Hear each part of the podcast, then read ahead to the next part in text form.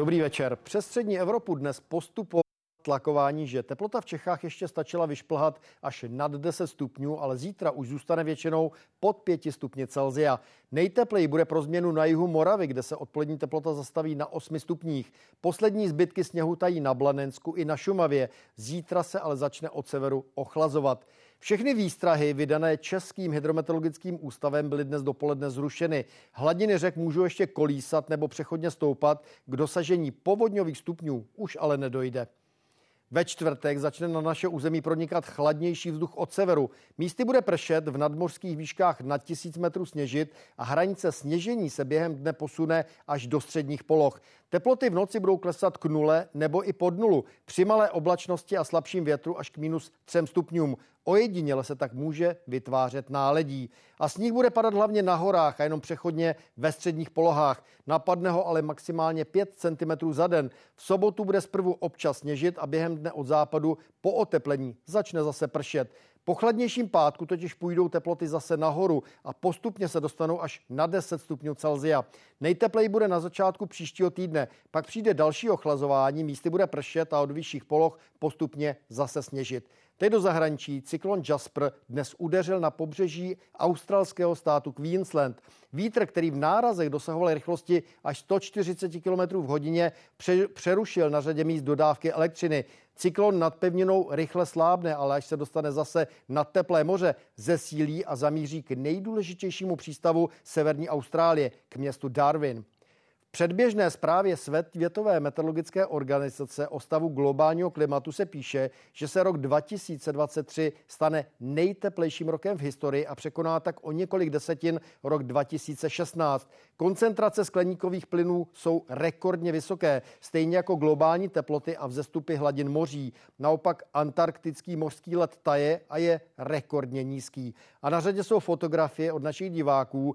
V Novohradských horách už let na hladině eh, skoro všechen roztál. Na Blanensku dnes do zbytku sněhu dopoledne pršelo a na Tachovsku to dnes vypadalo jako na jaře. No a máme tu snímek z družice Meteosat. Eh, tam je vidět, že v Čechách se vyskytovala spíš nízká inverzní oblačnost. Odpoledne se ale tvořila kupovitá oblačnost, eh, s kterou přicházely místní přehánky. Zatímco na Moravě a taky na jihu Čech eh, byla oblačnost zbarvena do bíla, to znamená, že zasahovala do vyšších pater a souvisela s tlakovou níží a taky s okluzní frontou, která postupovala dnes přes naše území dál k východu. Odpolední teploty, zejména v Čechách, byly nadprůměrně vysoké. Nejtepleji bylo v Dobřichovicích a taky v pražských Komořanech, kde se teplota zastavila až na 10,5 stupních Celzia. Zatímco na Jižní Moravě, kde odpolední teploty ovlivnily mlhy, bylo podstatně chladněji. Třeba v Brně teplota ve 13 hodin vystoupila slabě na 3 stupně. Zítra to bude přesně naopak. Nižší teploty čekáme v Čechách, vyšší pak na Jižní Moravě. A v noci bude teplota klesat na 4 stupně Celzia až nulu. Čekáme, že bude převládat zatažená obloha. Místy se může vyskytovat občasný déšť nebo přehánky, častěji v Čechách, případně na severu a severovýchodě. Eh, sněhové vločky čekáme až v nadmořských výškách nad 1000 metrů. Foukat bude slabý severozápadní nebo severní vítr, no a teploty zůstanou ještě většinou slabě nad bodem mrazu. Zítra odpolední teploty mezi dvěma a 6 stupně Celzia, ale na Jižní Moravě se teplota vyšplhá až na 8 stupňů. Převládat bude velká oblačnost, tedy zataženo až oblačno, místy s občas občasným deštěm nebo přeháňkami. Sněžit bude v polohách nad 11 metrů, ale tak, jak se během odpoledne a večera začne postupně od severu ochlazovat, tak sněhové vločky se postupně budou objevovat už v nadmořských výškách nad 500 metrů. Vítr od severozápadu nebo severu bude slabý, během dne přechodně mírný, teplota v tisíci metrech na horách se bude pohybovat v těsné blízkosti nuly.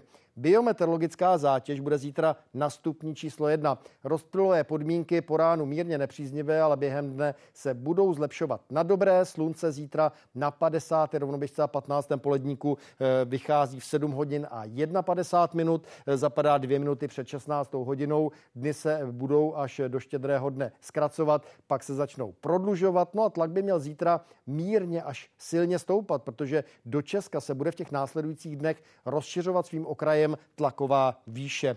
Tady už je výhled na další dny. V pátek eh, zprvu velká oblačnost, tedy zataženo až oblačno, místy s deštěm nebo přeháňkami, eh, častěji na severu, severovýchodě. Eh, v nadmořských výškách ale nad 500 metrů se může jednat o srážky smíšené anebo sněhové. Přechodně bude místy i polojasno, no a ranní teploty už můžou klesat i pod bod mrazu, hlavně tam, kde se utiší vítr a v noci se vyjasní, může teplota klesnout až na minus 3 stupně Celsia. Častěji se ale teploty budou pohybovat mezi 3 a minus 1 stupněm, odpolední teploty pak mezi 1 a 5 stupni.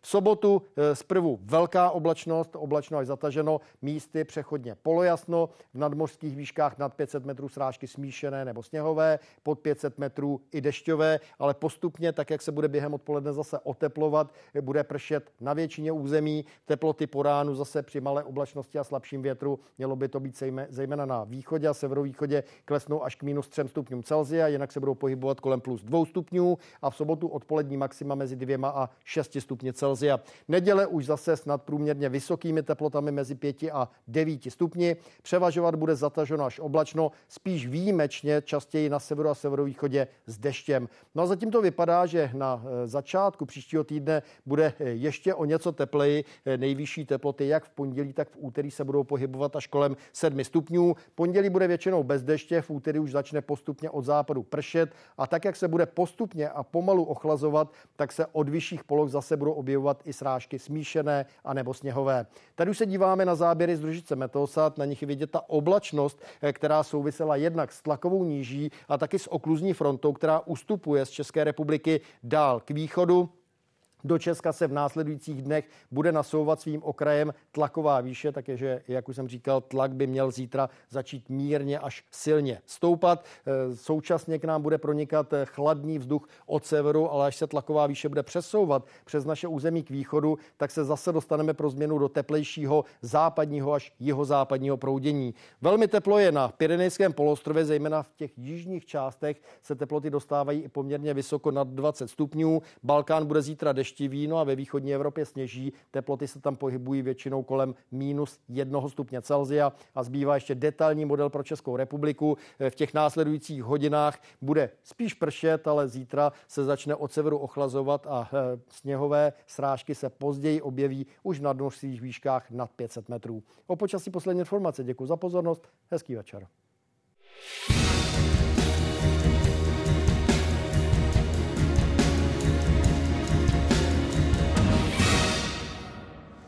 A hezký večer přeju taky já a rovnou nabízím témata dnešní devadesátky.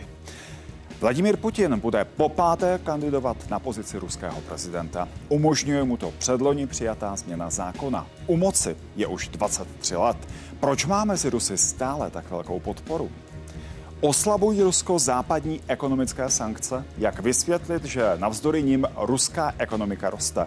I to nás bude zajímat. A otevřeme ještě jedno téma. Firmy s energeticky náročným provozem dostanou od státu celkem 3,5 miliardy korun. Na podporu by mělo dosáhnout asi 25 tisíc odběratelů. Jak tato pomoc je nezbytná a je dostatečná? I na to se zeptáme v dnešní 90.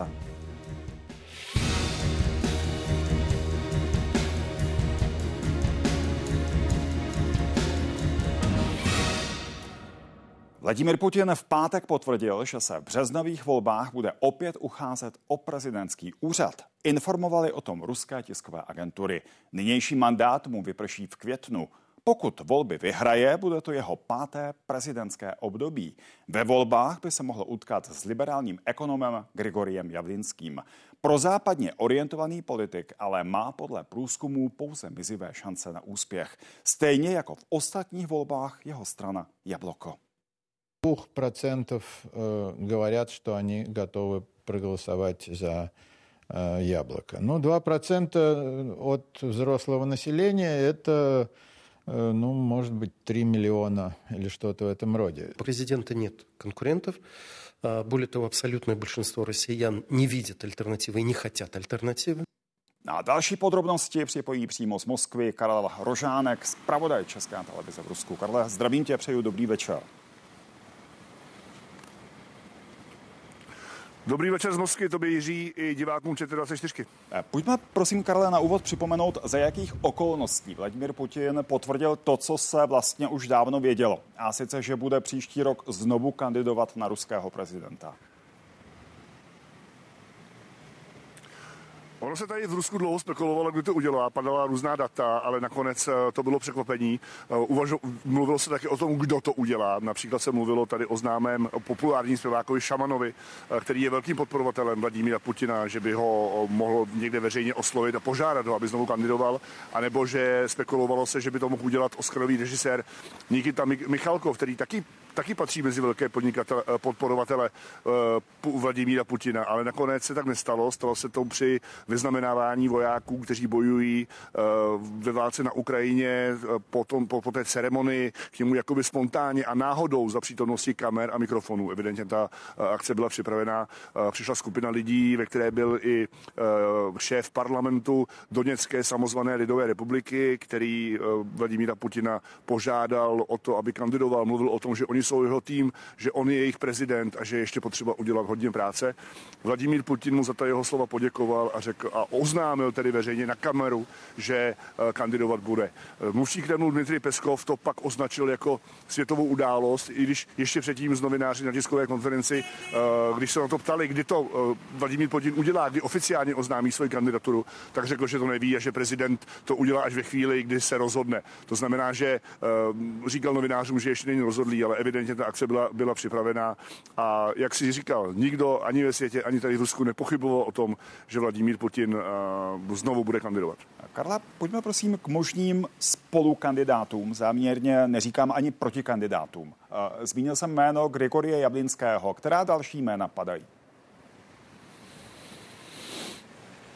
Grigory Javlinský řekl, že pokud se najde 10 milionů pod lidí, kteří ho budou podporovat a podepíší uh, petici uh, nebo nějaké, nějaký, nějaký papír, takže by o tom byl schopný uvažovat, ale oficiálně to ještě neoznámil. Kdo to už oznámil, je bývalý poslanec státní numy a také pracovník Jelcinovy administrativy, který Vladimíra Putina osobně zná ještě z dob, kdy nebyl prezidentem. Je nezávislý politik z moskevské oblasti Boris Naděždin, který byl poslancem státní dumy za uskupení pravicových, za svaz pravicových sil. Eh, tento oznámil v červenci. Eh, jeho programem je ukončit izolaci Ruska, ukončit válku na Ukrajině a vlastně, eh, aby Rusko nebylo prezidentskou zemí s, neomezenými prav, pravomocemi pro jednoho člověka, pro jednoho muže. Uh, dalším člověkem, který oznámil potom svoji prezidentskou kandidaturu, je Igor Girkin, uh, známý také jako Strelkov, uh, velitel ruských separatistů na Donbasu, který je mimochodem v Nizozemsku odsouzený za sestřelení letadla do Malajzie. Tak tento člověk, ruský nacionalista, který podporuje válku na Ukrajině, podporuje velkoruskou politiku, podporuje ty, to rozšiřování Ruska, to rozšiřování ruského světa, boje ruského světa proti západu, proti kolektivnímu západu, tak ale bohužel, nebo neříkám bohužel záměrně, ale tento člověk je v tuto chvíli ve vazbě.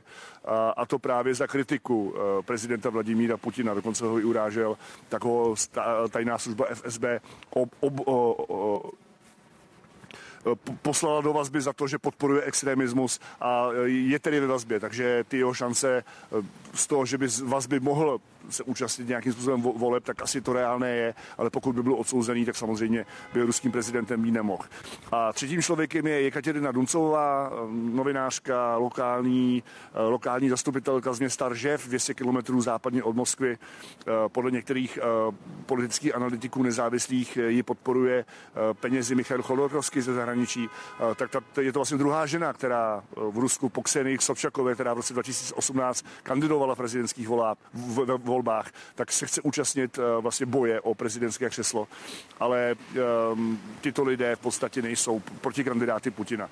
Podle mluvšího Kremlu Dmitrie Pěskova uh, Vladimíra Putina podporuje většina, většina Rusů a Vladimír Putin nemá v Rusku žádnou konkurenci. Karla, ještě poslední věc mě zajímá. Západní média se zmiňují o tom, že už teď je v ulicích ruských měst znát snaha vylepšit imič Vladimíra Putina. Tak mě zajímá tvůj pohled, eh, pozorovatele ruského dění. Je to znát? Myslím, že to zná, není ta, ta podpora Vladimíra Putina, toho úřednického aparátu, z, z prokremelských médií, státní televize, kde Vladimír Putin je v podstatě denně a je, má, má neomezený prostor, tak Vladimír Putin prostě je denně v obývácích ruských diváků státní televize, je denně, na, denně se o něm mluví, o jeho, o, o jeho zákonech, o jeho záměrech, takže Vladimír Putin zatím jsem si nevšiml, že by se více objevoval, nebo že by se snažilo jeho, jeho, obraz, jeho obraz vylepšit co se objevilo po, v, v ruských ulicích po jeho, po jeho oficiálním prohlášení, že bude kandidovat na prezidenta, tak jsou to billboardy o, o, o tom, že prezidentské volby proběhnou 15. až 17. března 2024 eh, v celém Rusku a že, budou, že, se bude, že se bude vybírat prezident. Takže to po tom prohlášení najednou zaplavili ulice Moskvy a ostatních měst, když jsme jeli do Rževa natáčet s Jekaterinou Duncovou například, tak jsme byli svědky toho, že uh, vlastně ty silnice lemují právě tyto volební billboardy, billboardy které lákají, které lákají uh, Rusy k volbám, ale Vladimír Putin je denně, jak už jsem říkal, v obývácích ruských diváků státní televize, takže ta podpora aparátu, eh, médií a vlastně eh, i obyčejných Rusů podle nezávislých eh, průzkumů ho podporuje většina ruských obyvatel, tak to jasně ukazuje, že on je téměř jistým vítězem prezidentských voleb v březnu 2024. A pokud se tak stane, tak bude do roku 2030 ruským prezidentem a ta změna ústavy mu vlastně umožňuje, potvrzená referendem mu umožňuje kandidovat ještě jedno volební období. Takže mohl by zůstat u moci teoreticky až do roku 2036. Reportuje z Moskvy Karel Rožánek. Moc děkujeme. Hezký večer. Taky děkuji. Naschledanou. A já doplním, že Vladimír Putin je u moci už víc než 23 let. Od srpna roku 1999 byl premiérem a v březnu roku 2000 poprvé zvítězil v prezidentských volbách. O čtyři roky později vítězství s přehledem zopakoval. S ohledem na ústavu se poté nemohl ucházet o třetí mandát v řadě. Stal se proto premiérem a jako svého nástupce si vybral Dmitrie Medvěděva. V roce 2012 si s Medvěděvem funkce vyměnil. Putin opět vyhrál prezidentské volby. Znovu zvolen byl potom v roce 2018. V lednu roku 2021 podepsal zákon, který mu umožňuje ještě dvakrát kandidovat na post hlavy státu, jak o tom mluvil Karel Rožánek. Právní předpis vychází z navržených úprav ústavy, které Rusové odhlasovali v referendu v roce 2020.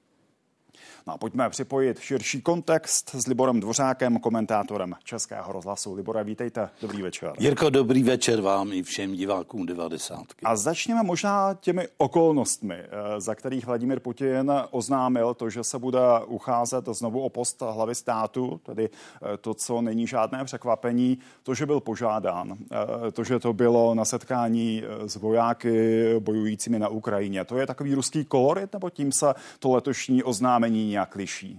No, já jsem o tom hodně přemýšlel, Jirko, a ono se vlastně eh, po Moskvě šuškalo a trousilo, eh, co by mohlo být to datum, kdy bude oznámena ta kandidatura, že bude oznámena, o tom od začátku nebylo pochyb. Eh, to jest, jako první datum se nabízel eh, ten Den národní jednoty 4. listopad což je takový poněkud umělý svátek, který má nahradit eh, výročí říjnové revoluce. To se nestalo. Hmm. Eh, teď se očekával další termín a to je to zítřejší, jak já tomu říkám, Putinovo zjevení lidu televiznímu eh, a to se teda taky nestalo a najednou to přišlo v okamžik, který jakoby nikdo eh, neočekával. To jest, údajně eh, byla zaskočena i Putinová prezidentská kancelář v Kremlu, která to musela celé potom nějak eh, jak si zrežírovat na poslední chvíli, ale je podle mého soudu docela příznačné, že on to oznámil nikoli mezi lidem, jako například naposledy v roce 2000 18 v, v automobilce v Nižním Novgorodu, tedy mezi lidem. On to oznámil mezi lampasáky, mám-li to takhle říci, eh, při rozdávání vojenských vyznamenání v Kremlu 8. Eh, tuším, doufám, že se nemýlím. Ano, a, na, ano, a navíc byl vybídnout eh, Artemem Žogou, dnešním předsedou parlamentu Doněcké lidové republiky, Eh, otcem padlého syna v té válce a každopádně vojenským reprezentantem a veteránem separatistů na Donbase. To je dáno tím kontextem, eh, za kterého se to děje, tedy eh, ruská agrese na Ukrajině, eh, snaha Ruska budit dojem, že anektované oblasti jsou součástí Ruska, to je možné takto vysvětlit? Já bych to, Jirko, úplně klidně takhle vysvětloval, protože, jak říkám, ty dva další termíny, o kterých jsem mluvil, by měly jaksi k tomu lidu, či jak to říci, blíž, využity nebyly a byl využit právě tento termín, který eh, vyloženě akcentuje tu eh, brutálně militarizovanou podobu současného ruského státu. To, že Vladimir Putin vyhraje, o tom není žádných pochyb. Dílem eh, za to může to, že ten výběr, ta soutěž nebude zcela svobodná. Ti protikandidáti budou svým způsobem eh, imaginární, ale dílem za to může i to, že Vladimir Putin se těší podpoře Rusů. A zajímá mě, jak je to možné. Eh, po všem těm, tom, co jsme v poslední době viděli, pochod Wagnerovců na Moskvu, zamrzlá válka na Ukrajině a další peripety, jak je to možné? On to před chvíličkou velmi dobře řekl, z Moskvy Karel, prostě když jste každý večer v obýváku prostého Rusa, tak to musí někde být znát. A četl jsem onehdy eh, takový zajímavý průzkum slavného amerického eh, Galupova ústavu pro průzkum veřejného mínění, eh, který říká, no tak válka běží přes půl druhého roku ale v tom Rusku máte dojem, jako by žádná válka nebyla. A tohle je podle mého soudu pravda, eh, protože ani západní sankce, ani nutnost orientovat ekonomiku a průmysl třeba na vyloženě válečné koleje Rusy ještě nezasáhl tak, eh, aby prostě pocítili, že je válka. Když jste v Kijevě, tak je to něco jiného. Když jste v Moskvě, tak o žádné válce prakticky nevíte.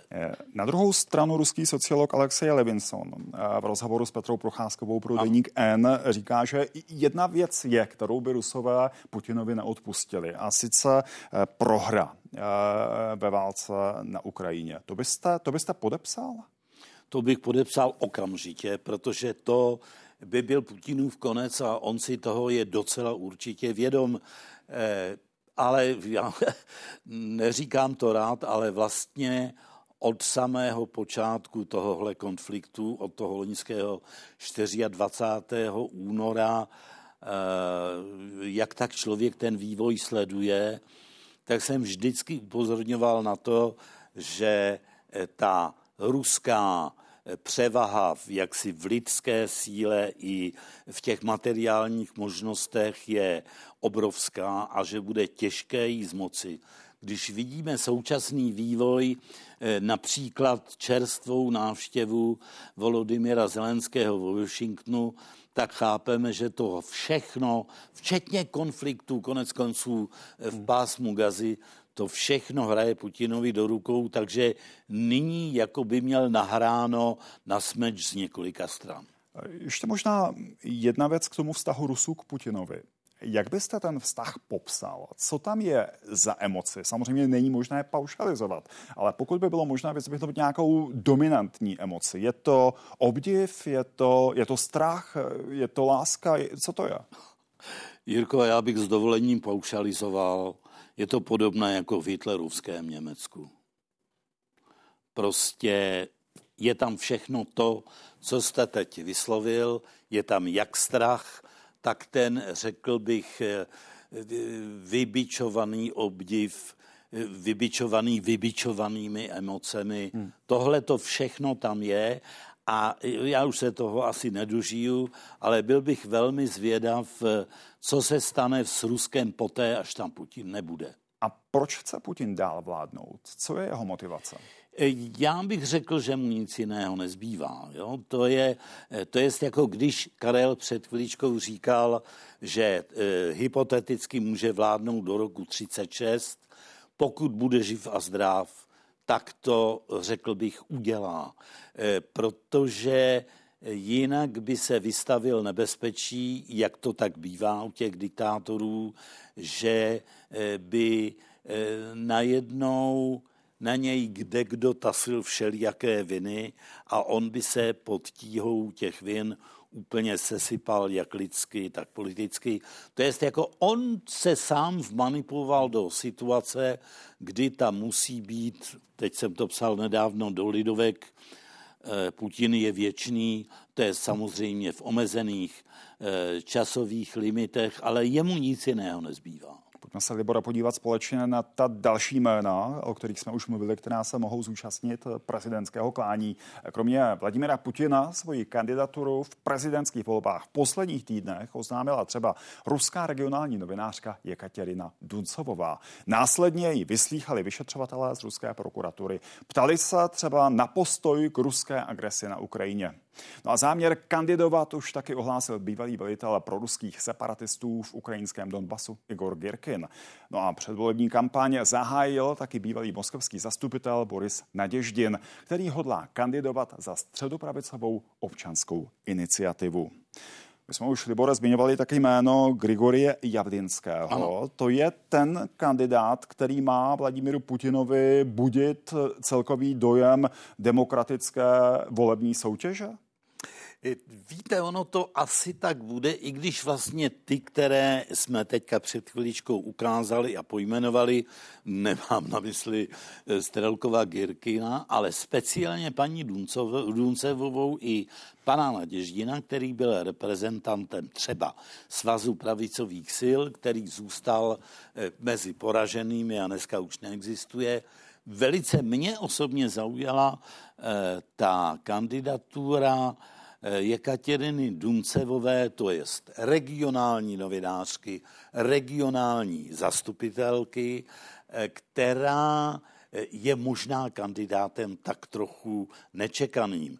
Nezmínili jsme ovšem jiné kandidáty, například například Genadie z Juganova, 79-letého taky, řekl bych, skoro věčného vůdce postsovětských komunistů.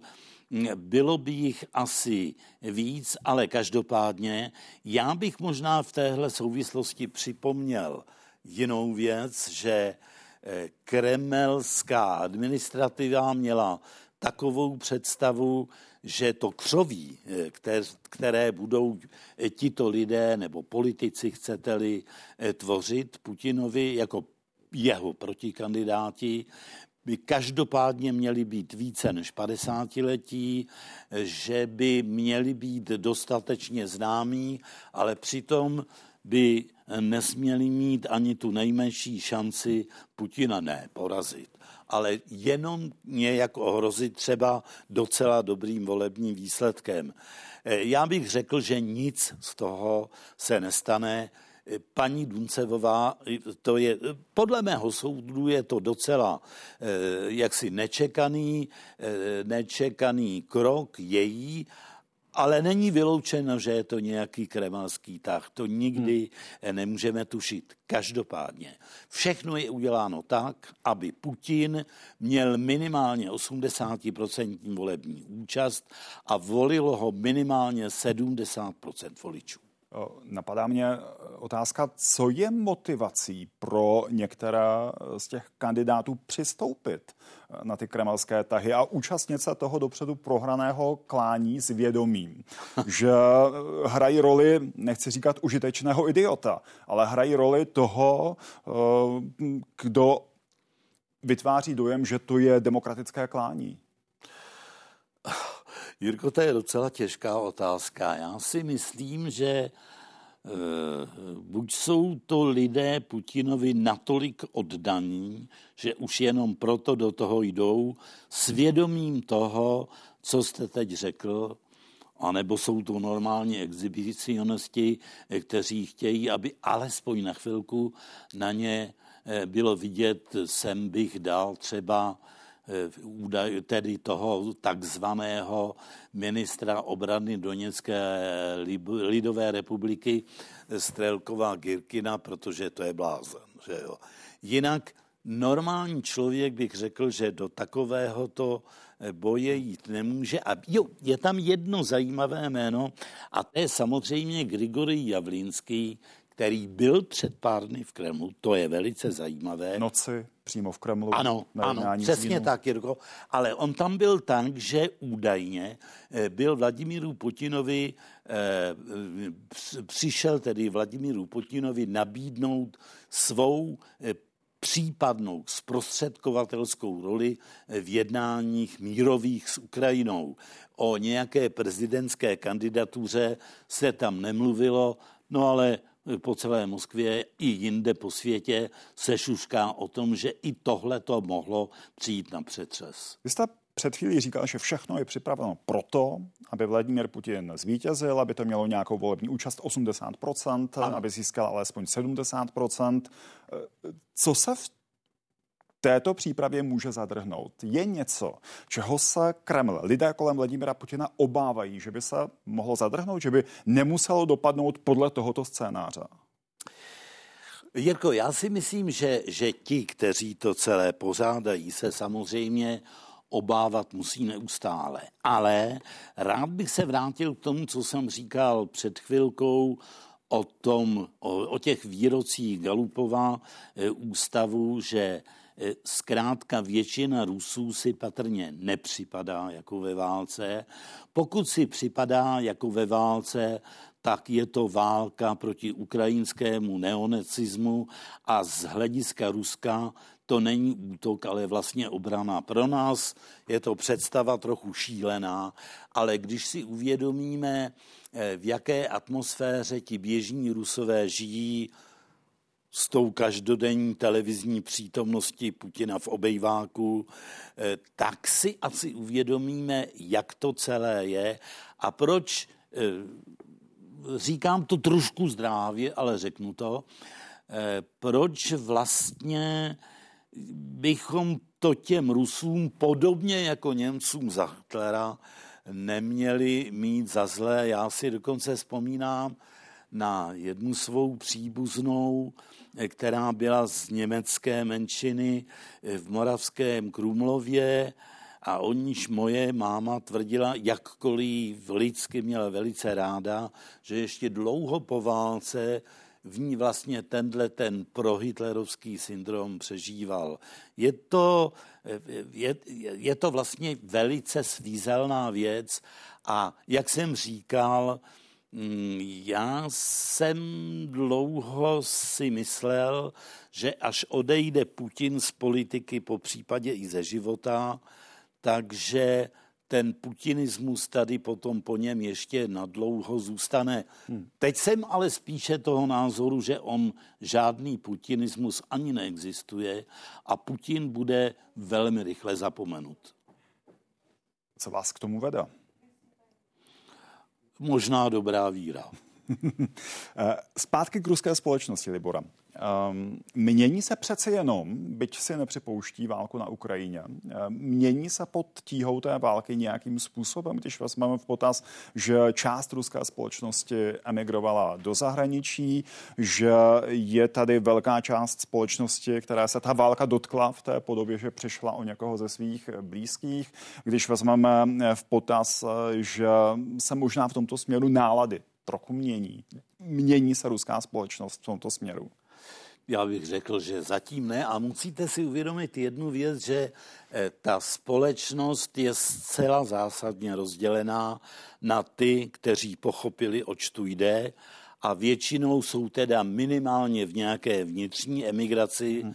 to jest počívají v takovém zděšeném tichuči, jak to pojmenovat, ti razantnější odešli prostě mimo ruský prostor v téhle Eh, souvislosti mě napadá eh,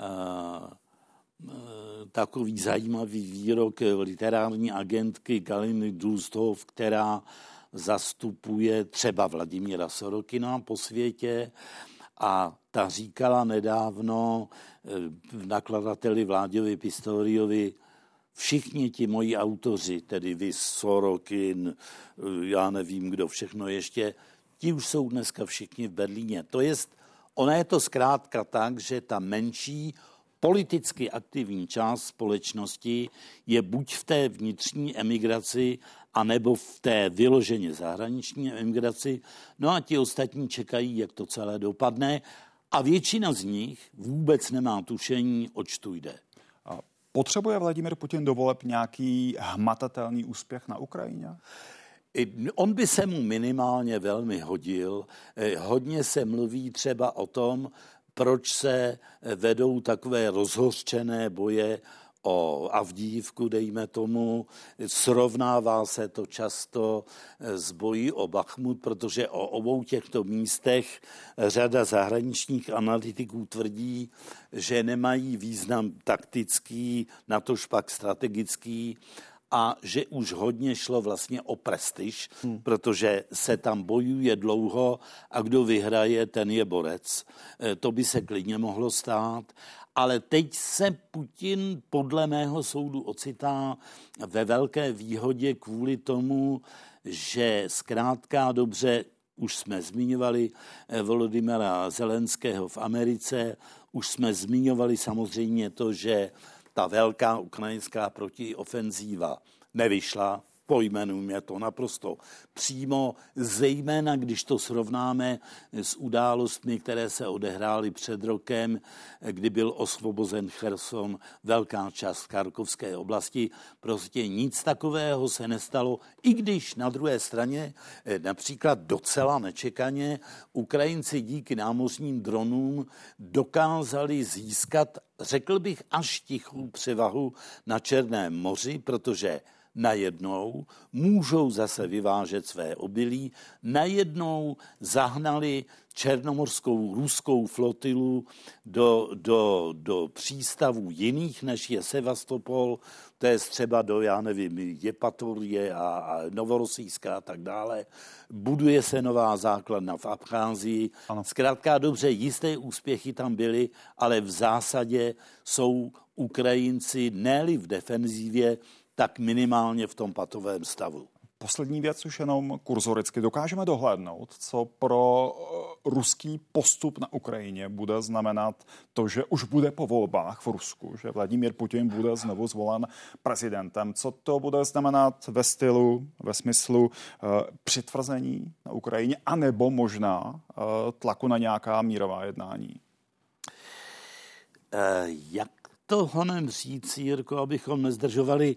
No, je to tak, že Putin ku příkladu říká, ano, já jsem ochoten kdykoliv přistoupit na jakákoliv mírová jednání, ovšem nemluví o tom, že na Ukrajině je to od loňského roku zakázáno zákonem, to za prvé, a za druhé eh, pan prezident Putin nezmiňuje, že jednat by se muselo za ruských podmínek a na to dnes Ukrajinci přistoupit nemohou. Libor Dvořák, Libore, děkuju. Mějte Naschledanou. Od invaze Ruska na Ukrajinu přijala Rada Evropské unie už celou řadu sankcí s cílem oslabit schopnost Moskvy financovat válku. Podle Světové banky, Mezinárodního měnového fondu a Organizace pro hospodářskou spolupráci a rozvoj opatření fungují a loňský rok tak byl pro ruskou ekonomiku špatným obdobím. Podle odhadů, které můžeme vidět i na grafu, klesl hrubý domácí produkt Ruska zhruba o 2%. Negativní jsou i prognózy pro rok letošní. Podle Světové banky by měl ruský hrubý domácí produkt klesnout o dvě desetiny procenta a podle OECD o 2,5 procenta.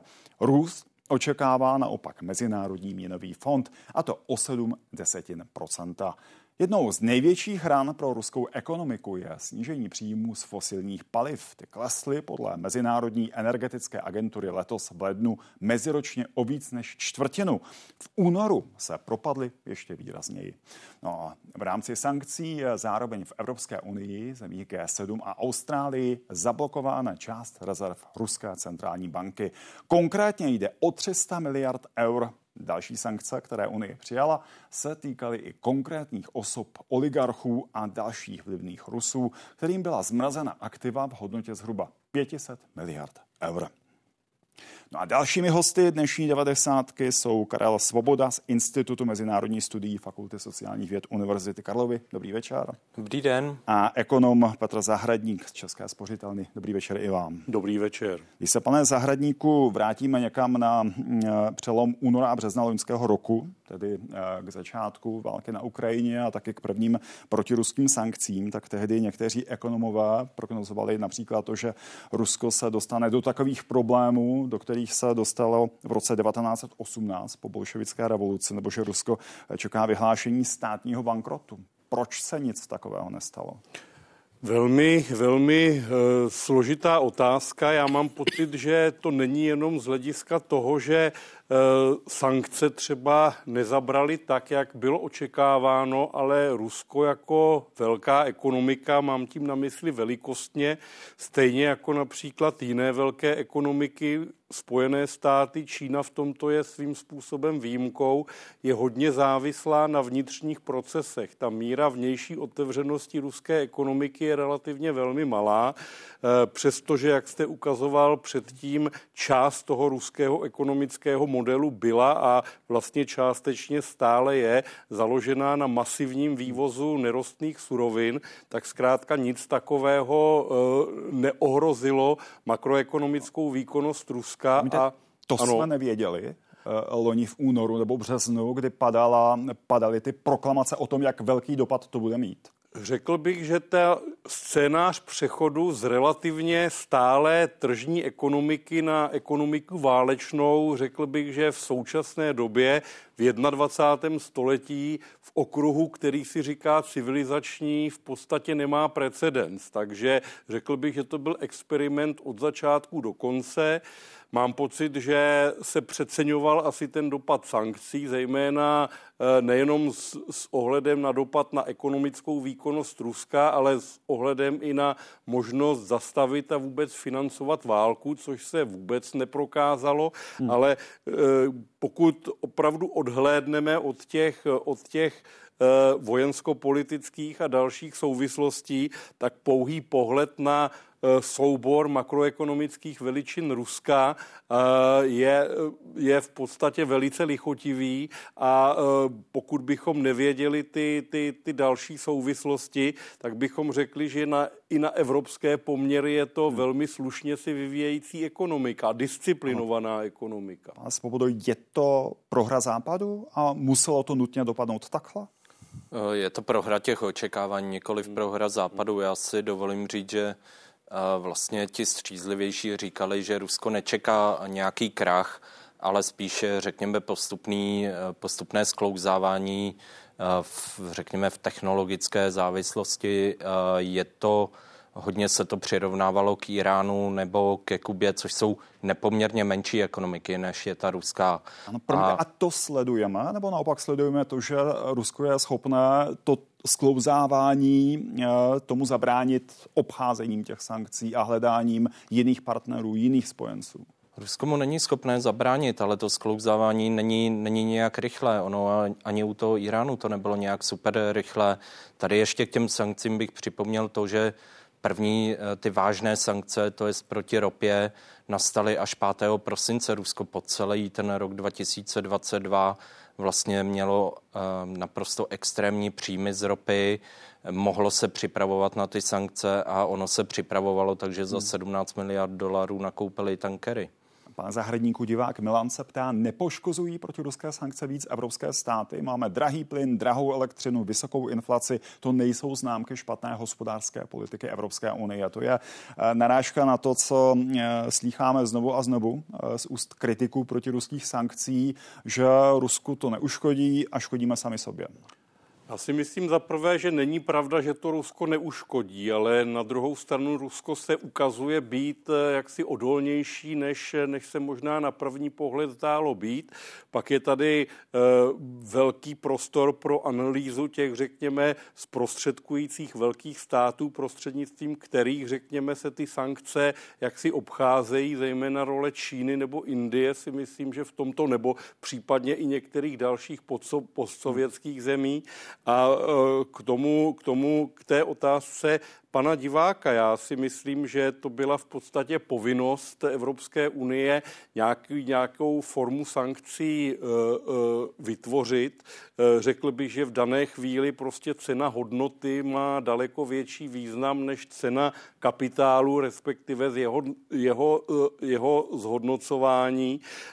Byly samozřejmě, nebo byla řada společností, která okamžitě, dokonce i bez ohledu na sankce, ukončila ukončila činnost v Rusku a řekněme převedla eh, fungující podniky buď do ruských rukou, anebo udělala úplný útlum. I tady je možné vysvětlení toho, že eh, řekněme právě ten odchod některých významných firm a jejich kontinuální přechod do ruských rukou znamenal jaksi výrazné oživení zpracovatelského průmyslu, taktéž jaksi zaměřené na, eh, na, na, na, na válečné hospodářství nebo na tu mimořádnou situaci, ale rozhodně si nemyslím, že z pohledu Evropské unie to byla chyba. Eh, ta míra poškození možná krátkodoba. Registrovali jsme to v průběhu roku 2022. Na druhou stranu bych obdivoval reakci a pružnost Evropské unie ano. a schopnost diverzifikovat energetické zdroje. Pane Svobodo, pojďme to diversifikovat. Která z těch sankcí přijatých během uh, těch měsíců od začátku války na Ukrajině uh, zabírají, vy jste o tom mluvil už před chvílí, která naopak ten předpokládaný efekt nemají. A je na místě nějaká revize těch sankcí, toho penza? Ono je otázkou, co myslíte, tím fungují. Eh, třeba ten slavný cenový strop. Ve smyslu tak... dopadají na ruskou ekonomiku, ve smyslu postihují Rusko jako stát, ve smyslu postihují ruské občany jako občany Ruské federace. Dopadají všechny, protože už jenom to, že Rusko musí dovážet, dovážet to zboží nějakou oklikou, tak samozřejmě to zboží prodražuje. Pokud musí nakoupit, eh, nakoupit eh, flotilu tankerů, aby mohlo vyvážet ropu za nikoli v těch 60 dolarů, což mimochodem byla cena, která se měla měnit toho stropu, eh, ale za vyšší cenu, tak už to je pro ně náklad. Ale tady je třeba zajímavý vývoj, na který upozorňoval Michal Krutichin, který eh, analytik eh, energetický, který vlastně říkal, že Rusko eh, není až zas tak populární u Saudské Arábie, protože ono tím, že vlastně vyváží takto nekontrolovaně, tak zaplavuje trh eh, relativně levnou ropou a to se Saudům samozřejmě nelíbí. Čili ono potom ty důsledky jsou naprosto netušené. Ono třeba, když se vrátím vůbec k ruské ekonomice, tak když se podíváme na ta čísla, tak třeba nezaměstnanost 3% zní naprosto krásně, ale eh, ve skutečnosti ten problém spočívá prostě v tom, že ten válečný průmysl vytáhl spoustu lidí z ekonomiky a ti potom nemohou vyrábět to, co se do Ruska nedostává, to je auta, letecké součástky, tyhle věci, které Rusko nemůže nakupovat. Čili ono je to uh, velmi propojené a říct, že tahle sankce, mluvilo se o odstřižení od SWIFTu, což je hmm. mimochodem takové, že jedna banka řekne, posíláme peníze a druhá řekne, OK, dostali jsme je. Eh, tohle všechno je propojené a je to daleko složitější, než prostě říct, funguje, nefunguje. Pane zahradníku, to, co teď zmiňoval pan Svoboda, ten odliv pracovní síly, to je potenciálně velký problém pro ruské válečné hospodářství. Eh, chtěl jsem přesně na to navázat a naprosto souhlasím s panem Svobodou. Já mám pocit, že právě ten opticky velmi lichotivý stav ruského trhu práce je možná největší eh, rozbuška nebo riziko.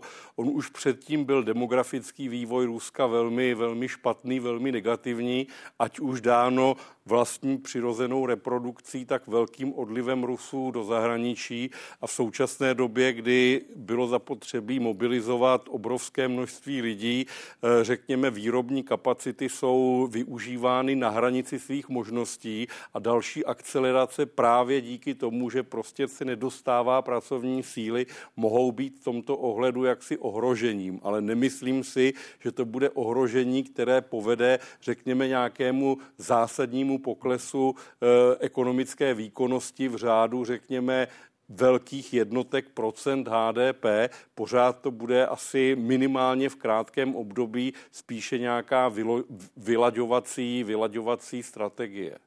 Pro letošní rok, pravda, Vladimir Putin mluvil o tom, že ruská ekonomika a ruské HDP skončí růstem 3,5%. To je klidně možné. Eh, tam je velmi obtížné v těch daných situacích tu ruskou ekonomiku nelze srovnávat, řekněme, s tou optikou třeba, jak jste zmiňoval, OECD prostě nebo, nebo třeba Evropské komise. Eh, ta struktura ruské ekonomiky, zvláště v současné době, eh, ovlivněná válkou, ovlivněná sankcemi, v podstatě sankcemi na obou stranách, ta, tak to číslo je, je nesrovnatelné s tím, co jsme, co jsme zvyklí, jak si pod tím číslem vnímat u nás, ale myslím si, že to opravdu možné je. Jestli to bude 2 nebo 4% nebo 3, uh, si myslím, že není úplně, úplně, úplně podstatné, ale to, že asi ruská ekonomika právě díky tomu vybičování, konec hmm. konců mám tady uh, aktuální prognózu Evropské komise i ohledně ruské ekonomiky, a ta se domnívá, že z tohoto pohledu je ruská ekonomika na hranici možného a že další akcelerace hmm. asi pravděpodobná není. Tady mimochodem vidíme tu rekapitulaci vývoje HDP, tady ten propad v loňském roce po zavedení sankcí, tady naopak od druhého kvartálu letošního roku, hmm. tady postupný růst. To je ten přechod na válečné hospodářství nebo to hledání vlastních zdrojů?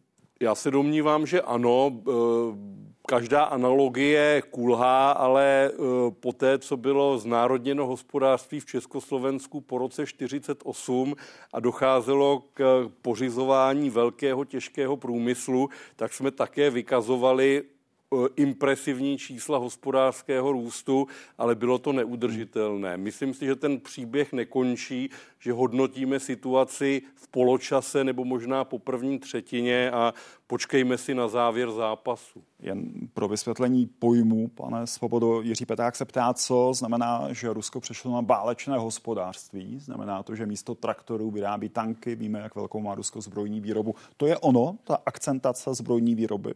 Je to zhruba jedna třetina ruského rozpočtu jde na vojenské výdaje a tady bych ještě upozornil, že ta jedna třetina ona je tajná, takže to je další problém, že my vlastně Rusko nezveřejňuje tyhle ty údaje, má to oficiálně utajené, další prostředky ještě jdou vlastně do takových věcí, jako je sociální služby, kam se počítají služby pro veterány, a podobné věci. E, tam je zajímavé, třeba ono je strašně zajímavé sledovat e, vlastně regionální rozdíly, kdy vidíme prudký růst těch regionů, které mají silnou zbrojní výrobu, e, to je typicky Povolží nebo, nebo Sverdlovská oblast, tyhle, tyhle regiony a pak ještě další regiony a to, to je pro mě taky zajímavé, je, jsou to regiony ty nejchudší, odkud se rekrutují lidé, kteří odcházeli do války.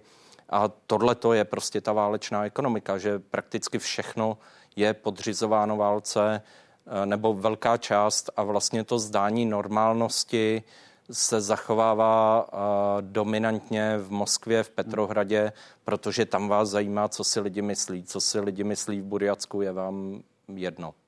U toho válečného hospodářství, u té produkce zbraní, eh, je Rusko schopné aktuálně produkovat zbraně s nějakými sofistikovanými systémy? Eh, s tím, eh, o čem Západ doufal, že nebude mít k dispozici a že to zastaví ruskou válečnou mašinerii?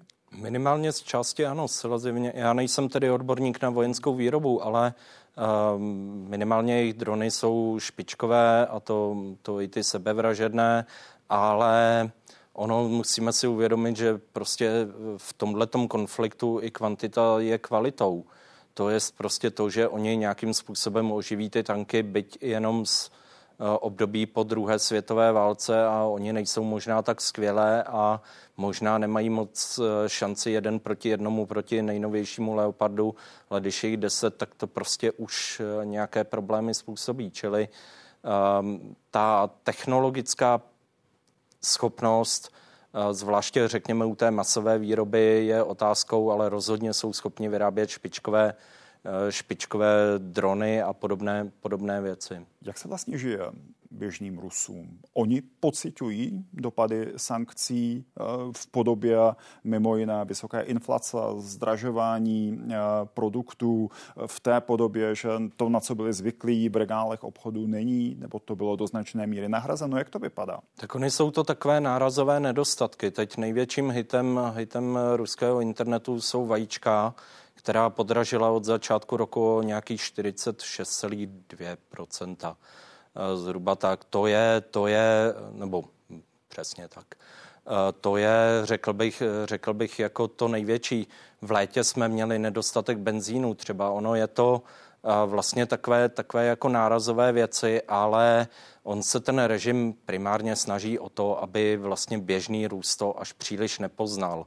Zvláště ten růst z těch bohat, bohatších oblastí, a jak jsem říkal, pro ty Rusy, kteří žijí, řekněme, v chudých oblastech, já jsem tady zmiňoval Burjatsko, Jakutsko, ale, ale je to třeba i uh, Kemerovská oblast, kde byl obrovský uh, úhelný průmysl a kde byla vysoká nezaměstnanost, tak ti lidé zase pro změnu uh, vlastně z té války jako žijí, protože oni podepíší kontrakt v armádě, po případě v nějaké té vojenské společnosti a když to teda přežijí, tak přicházejí domů s poměrně eh, velkými penězi. Když to nepřežijí, tak eh, rodina dostává ještě větší peníze, čili ono to vlastně vyrovnává i rozdíly, rozdíly v ekonomice, ale prozatím tu válku až zas tak nepocitují, hlavně v Moskvě, v Petrohradě. A představují potenciální problém pro Rusko zvyšující se výdaje na sociální dávky, což jsou především peníze, které by měly jít rodinám, kde někdo padl to je, řekl bych, další relativně překvapující eh, záležitost, minimálně hleděno z té, z té makroekonomické perspektivy, protože právě v podobných situacích dochází obvykle k velmi výraznému nárůstu schodku státního rozpočtu a prohlubování zadluženosti.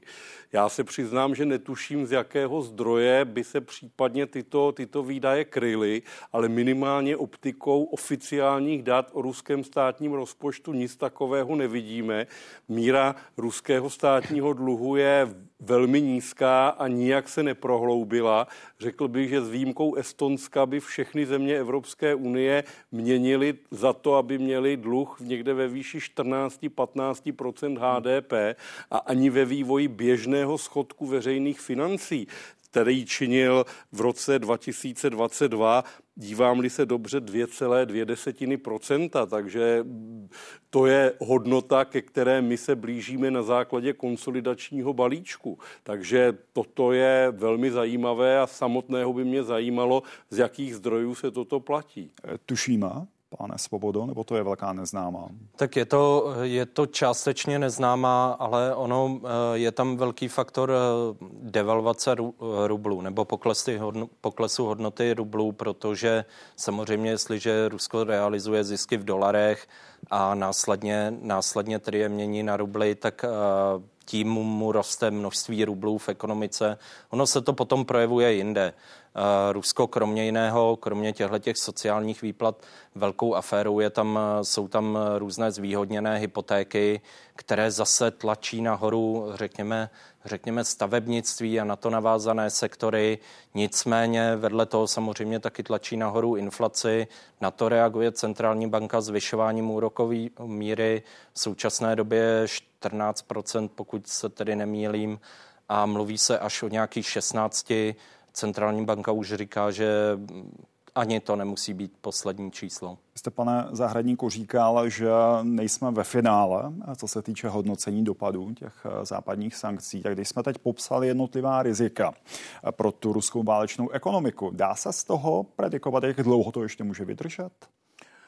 Já si myslím, že opravdu, a potom lze možná očekávat nějaký dominový efekt, tak opravdu asi nejužší místo v současné době vnímám z hlediska té disponibility pracovní síly a napjatosti trhu práce. Když zkrátka nejsou lidi a mobilita přeshraniční je asi velmi omezená, tak eh, prostě při struktuře, kterou ruská ekonomika má, podstatě nelze jak si maximalizovat její výkon. A, a to může asi případně i ovlivnit i schopnost právě Ruska nejenom zajišťovat spotřební zboží pro domácnosti, zajišťovat zpracovatelský průmysl pro civilní účely, ale v dané chvíli i, i zajišťovat tu, tu, tu, tu potřebnou jaksi výzbroj, výstroj a tak dále, zbraně, náboje pro, pro ty vojenské účely. Takže tam bych viděl asi, asi největší riziko a potom eh, Eh, opakuji eh, to, že ten celkový obraz ruské ekonomiky je překvapivě velmi pozitivní, ale z toho pozitiva právě jak si vyčnívá právě ta, ta, ta, ta výše té cent, sazby centrální banky, mm. kterou zmiňoval pan, pan Svoboda, je prostě nelogické, aby v čase, řekněme, loni stagnace, letos řekněme mírného růstu, relativně nízké a snižující se inflace, byla ta centrální sazba takto vysoká. V poslední minutě mě zajímá poslední věc. Do jaké míry Vladimír Putin při rozhodování eh, o jednotlivých krocích v agresi Ruska na Ukrajině bere v potaz ty ekonomické aspekty. To, co mu říkají eh, ekonomové, nebo ekonomičtí poradci, ekonomičtí ministři a do jaké míry naopak chce na Ukrajině Ukrajině vyhrát, ať to stojí, co to stojí? V tuto chvíli minimálně. Oni, on je má tam o to, aby mu zajistili dost peněz na tu válku, aby zajistili klid e, v Rusku, nikoliv na to, aby mu radili o, o tom, co má dělat e, na Ukrajině. Karel Svoboda, Petr Zahradník, pánové, moc vám děkuji. Pěkný večer. Děkuji, nashledanou. Podobně, nashledanou.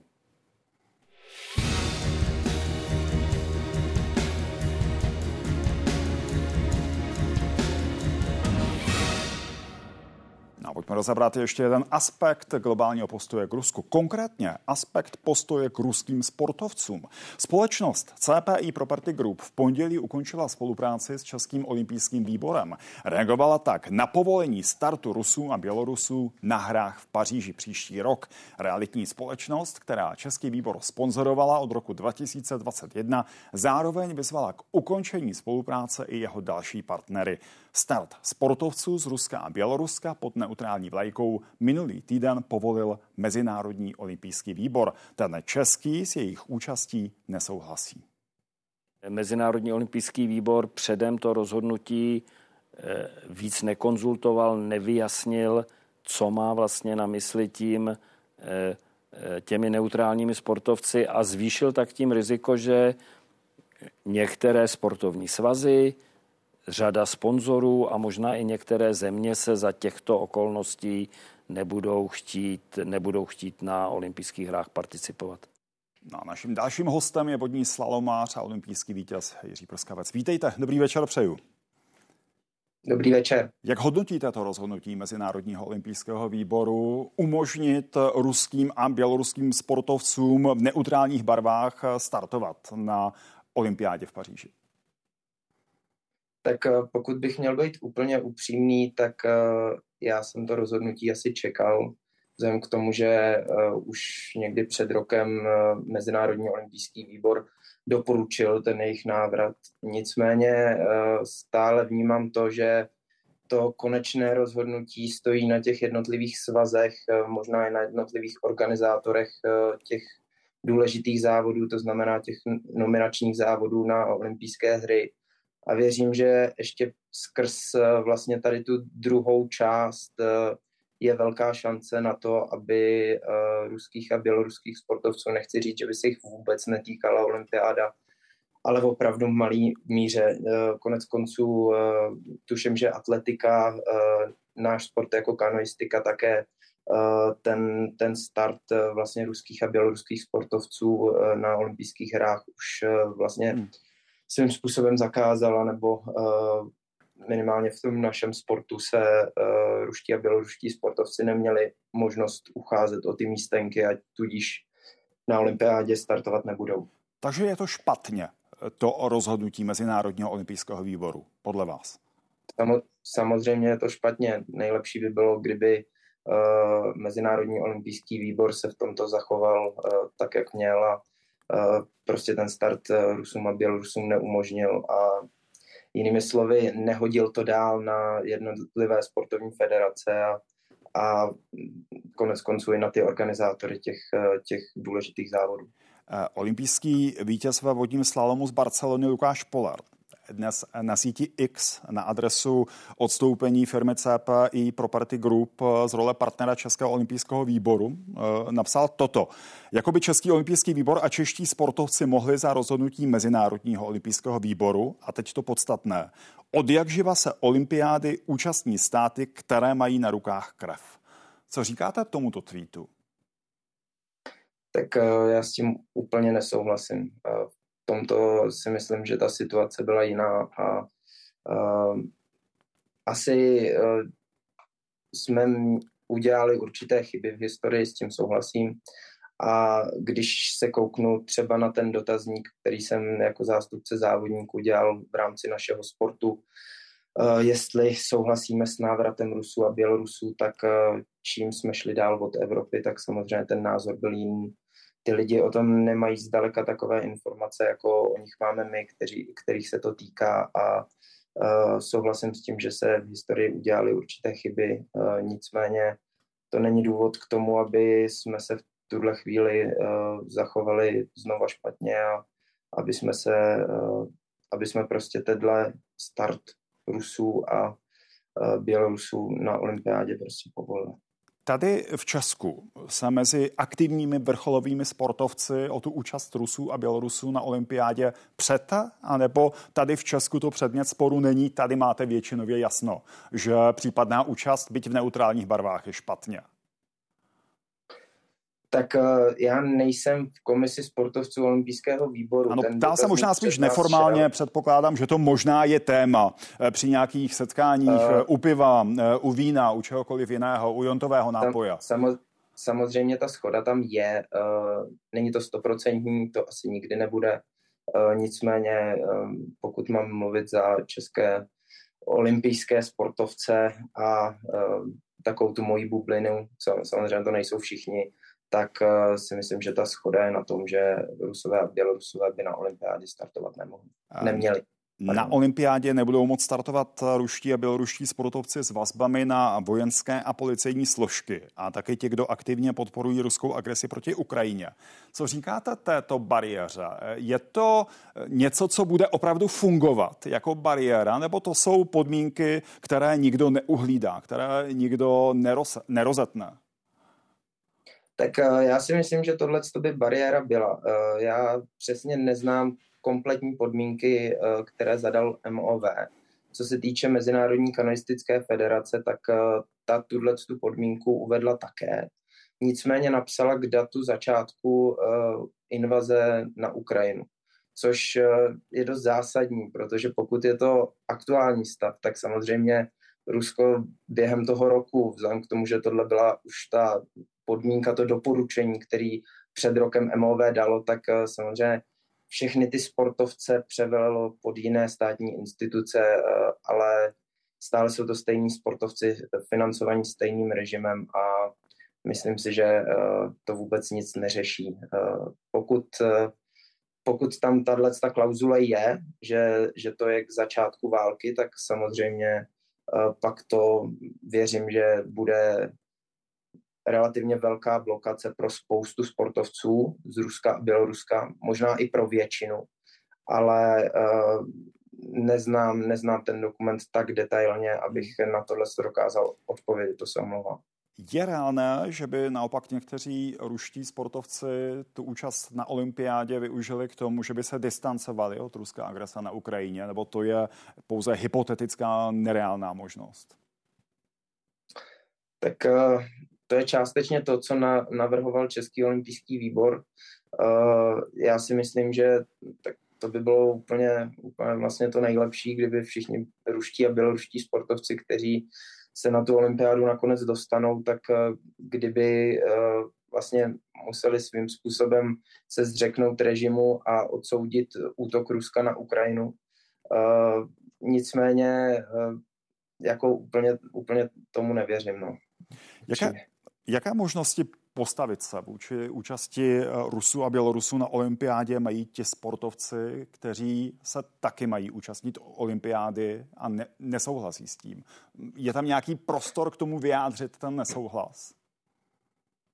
Tak zcela upřímně, já si myslím, že to je něco, co třeba ten náš sport dokázal. Já souhlasím s tím, že náš sport je převážně evropský, to znamená, že uh, ty lidi měli daleko větší informace o tom, co se, co se na Ukrajině děje uh, skrz média a tak dále. Ale uh, obecně to, že jsme vlastně udělali jako sportovci ten nějakou, nějaký jako meeting ve výsledku i nějaký dotazník pro to, aby jsme zjistili, jaký je postoj těch jednotlivých sportovců v našem sportu.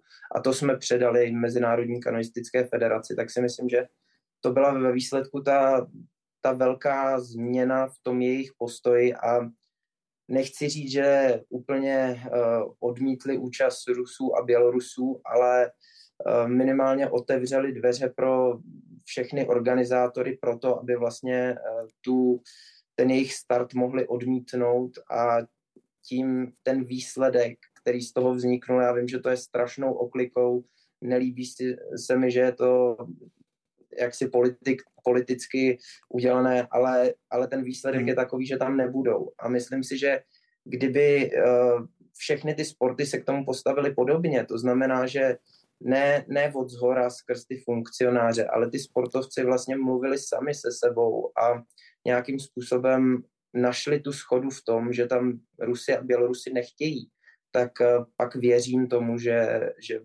by opravdu na té, na té olympiádě nestartovali. Uh, Rozumím. Si, že, Jiří, že... ještě, ještě poslední věc, promiňte, že vám do toho vstupuju. Uh, pokud by to tak nedopadlo uh, a kanoistická federace rozhodla obráceně, vy si dovedete představit, že byste startoval ve stejném závodě s nějakým ruským či běloruským sportovcem, který by tam byl pod neutrální barvou, nebo který by tam byl prostě jako neutrální sportovec? Já si to v tuhle tu chvíli uh, úplně nedokážu představit, vzhledem k tomu, že jsem Rusy a Bělorusy neviděl už dva roky na těch závodech. Nicméně uh, měli jsme tam nějaké vlaštovky v podobě toho, že už ti závodníci přijeli uh, na tréninkový kemp do Spojených Arabských Emirátů, Emirátů, setkali se tam s českým týmem, byly tam uh, jakési konflikty ohledně Ukrajiny a nechci zabíhat úplně do detailů. A pak eh, na základě toho dokumentu, který eh, vlastně eh, tam samozřejmě Ukrajinci, ukrajinští závodníci psali tak nějak svoje příběhy.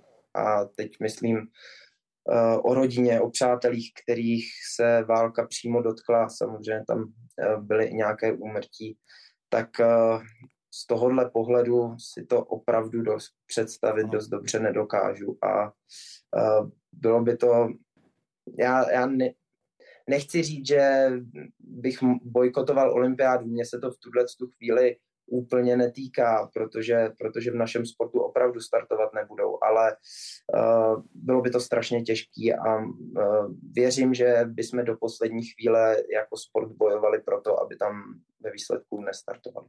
Jiří Prskavec, Jiří, díky moc, pěkný večer. Děkuji, hezký večer.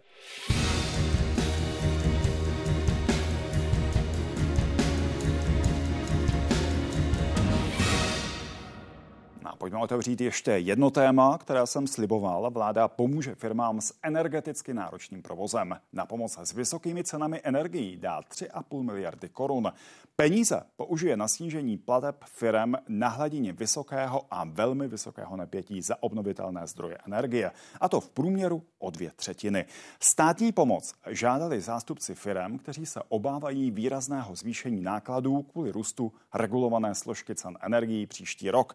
Pomoc je určena zhruba pro 25 tisíc odběrných míst. Mezi nimi by měly být třeba slévárny nebo hutě, ale i méně náročné provozy.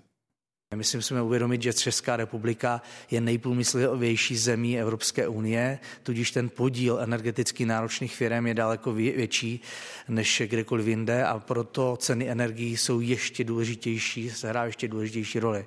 A my jsme v poslední době zaznamenali, že právě eh, nastupující recese se dotýká i segmentů energeticky náročných. No a Jan Rafa je prezident Svazu průmyslu a dopravy České republiky, teď ještě jednou živě v 90. ČT24. Dobrý večer přeju. Hezký večer. Eh, pane Rafaj, podle premiéra Fialy vládní pomoc firmám s platbami za obnovitelné zdroje, cituju, pomůže udržet konkurenceschopnost českých firm a zachovat tak pracovní místa a posílit hospodářský růst. Souhlasíte s tím hodnocením? Bude mít ta oznámená pomoc tento efekt? Já souhlasím s tím, že snížení eh, poplatku za obnovitelné zdroje eh, skutečně zlepšuje o něco tu pozici, než to, co jsme slyšeli 30. listopadu od ERU, eh, respektive náklady firm se o něco sníží. Na druhé straně to, to nakolik budeme konkurenceschopní i s touhle cenou, ukáží následující týdny, protože víme, že obdobnou obdobnou věc řeší například Německo a dá se předpokládat, že jejich poplatky budou ještě nižší. Já bych jenom pro diváky eh, uvedl příklad, eh, že například zákazník na velmi vysokém napětí v Česku i po, téhleté, eh, po tomhle snížení bude za každou megawatt hodinu platit zhruba 900 korun poplat, poplatky složené z různých, z různých hmm. částí, zatímco například cíl německé vlády, aby jejich firmy platily méně než 500 korun, na Slovensku dokonce ty nejvíce energeticky náročné budou platit ještě výrazně méně. Takže z hmm. tohohle pohledu nakonec eh, i, i tato pomoc e, může být e, nedostačující, nicméně pro nás je důležitý, že se to zdanění snižuje. Může ta pomoc zvrátit oznámené propouštění ve sklárnách v Květné na Uhersko-Hradišťsku? Ty oznámili, že budou propouštět, že končí, jsou to sklárny s dlouhým provozem, dlouhou historií a právě, že kvůli vysokým cenám energií budou končit. Může ta pomoc zvrátit to rozhodnutí? Příběh téhle sklárny právě ukazuje to, to, co se děje v Evropě. Evropa v tuto chvíli má nejdražší energie. Je to dáno tím, co jsme si způsobili sami.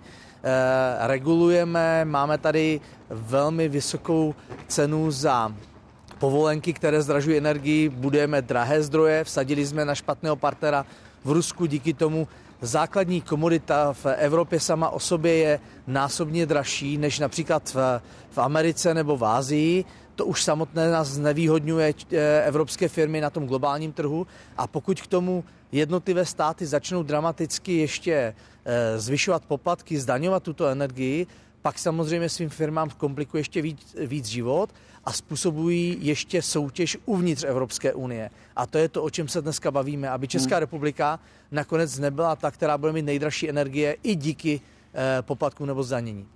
Navzdory tomu, že jste naznačil, že ta pomoc nemusí úplně dostačovat k tomu, aby české firmy byly konkurenceschopné s ohledem na pomoc jiných evropských zemí, tak někteří analytici tu pomoc dnes komentovali tak, že je příliš plošná. Že by bylo například na místě eh, tu pomoc poskytnout takže v případě, že by firma byla nakonec zisková, tu pomoc by musela vracet. Co tomu říkáte? Eh, tak eh, já, já si myslím, že tady je největší neštěstí v tom, že ani po půl roce mnozí komentátoři netuší, o co se tady já vám jedná. budu konkrétně citovat. Petr COVID... Bartoň to není komentátor, to je analytik. No, Říká, spal... pokud Petrem... se zlevní ano, příspěvky na obnovitelné Bartoň... zdroje o dvě třetiny pro odběratele na vysokém, velmi vysokém napětí, znamená to pro ně plošnou pomoc. Taky například David Marek říká, na straně druhé je potřeba vidět nezanedbatelné rozpočtové náklady. Podle něj by byla vhodnější pomoc například formou návratných finančních nástrojů nástrojů, abychom mluvili konkrétně. Tak já konkrétně budu komentovat s panem Bartoněm, jsem se střetli v několika diskuzích na rozdíl od covidových pomocí a pomocí v energetické krize v loňském a letošním roce se nyní bavíme o zdanění energií, o zvýšení poplatků a bavíme se o tom, že se vláda rozhodla některé poplatky i o 100% zvýšit. To znamená, my jsme pouze svým jednáním korigujeme tohleto zvýšení, to není o žádné dotaci.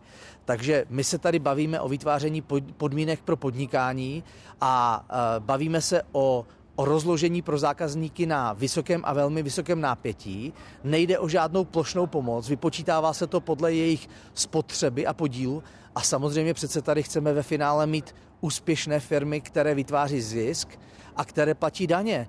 Právě to, že se letos vybralo uh, vysoké daně, je dáno tím, že tady máme úspěšné firmy. Takže uh, Proč má mít, proč má mít firma podnikající ve stejném oboru na Slovensku poplat, za celkové poplatky platit 100 korun a česká firma 900 korun? Třeba u té ocelářské firmy jsou to rozdíly ve stovkách milionů korun a v takovém konkurenční prostředí naše firmy mají žít a podnikat?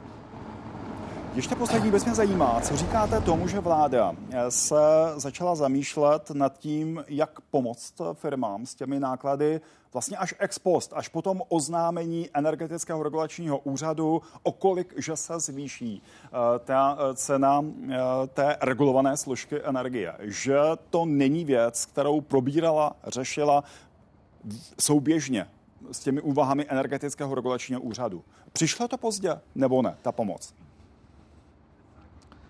To, proč to řeší až nyní, tomu nerozumím, musíte se na to zeptat vlády. Každopádně eh, to, to co se dneska se projednalo, oznámilo, respektive to, co se projednává v posledních dnech, je pro nás důležité, protože se nejedná jenom o snížení toho zdanění, ale jedná se rovněž o tom, abychom pro rok 2025 úplně přenastavili systém poplatků, protože eh, podle našeho názoru, a dělají to i ostatní státy kolem nás, v tuto chvíli skutečně zabíjí konkurenceschopnost evropských firm a způsobuje to, že čím víc například investujeme do energetické sítě a rozvodných sítí, o to více zvyšujeme poplatky a zdražujeme finální cenu energií. A jak jsem říkal, dneska Evropa, jeden z hlavních důvodů, proč Evropa ztrácí svoji konkurenceschopnost, je cena energií. A my se nad tím musíme zamyslet, jestli nám to vadí nebo ne. Ano, předpokládal jsem, pane Rafajuše, když se, se zástupci vlády potkáváte třeba na tripartitě, že jste ten dotaz vládě položili, že to je něco, co vás tak úplně nebude překvapovat. Každopádně děkuji, Jan Rafaj. Tak já jsem osobně, já jsem osobně šest měsíců s vládou na to téma jednal, proto říkám, musíte se jich zeptat jich, protože já jsem tenhle svůj požadavek přednášel eh, za, za celý svaz průmyslu už na začátku června eh, na, na úrovni premiéra a těch příslušných ministrů. Jan Rafaj, moc vám děkuji a přeju hezký víkend. Naschledanou. A z 90 je to všechno. Děkuji za pozornost. Hezký víkend i vám.